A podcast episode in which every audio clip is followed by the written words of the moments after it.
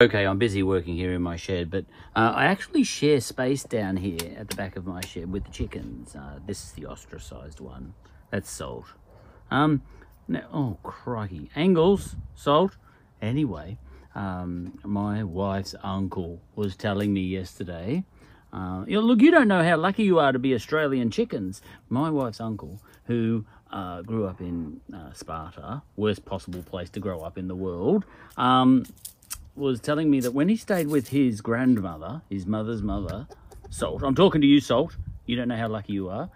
Uh, uh, look, times were hard. There was a civil war, and before that, there was World War Two. And uh, and what? And if there was no eggs waiting for for Nana, for Yaya, uh, in the morning, out would come the small spoon, and she'd shove that up your bum and then she'd bring that egg out.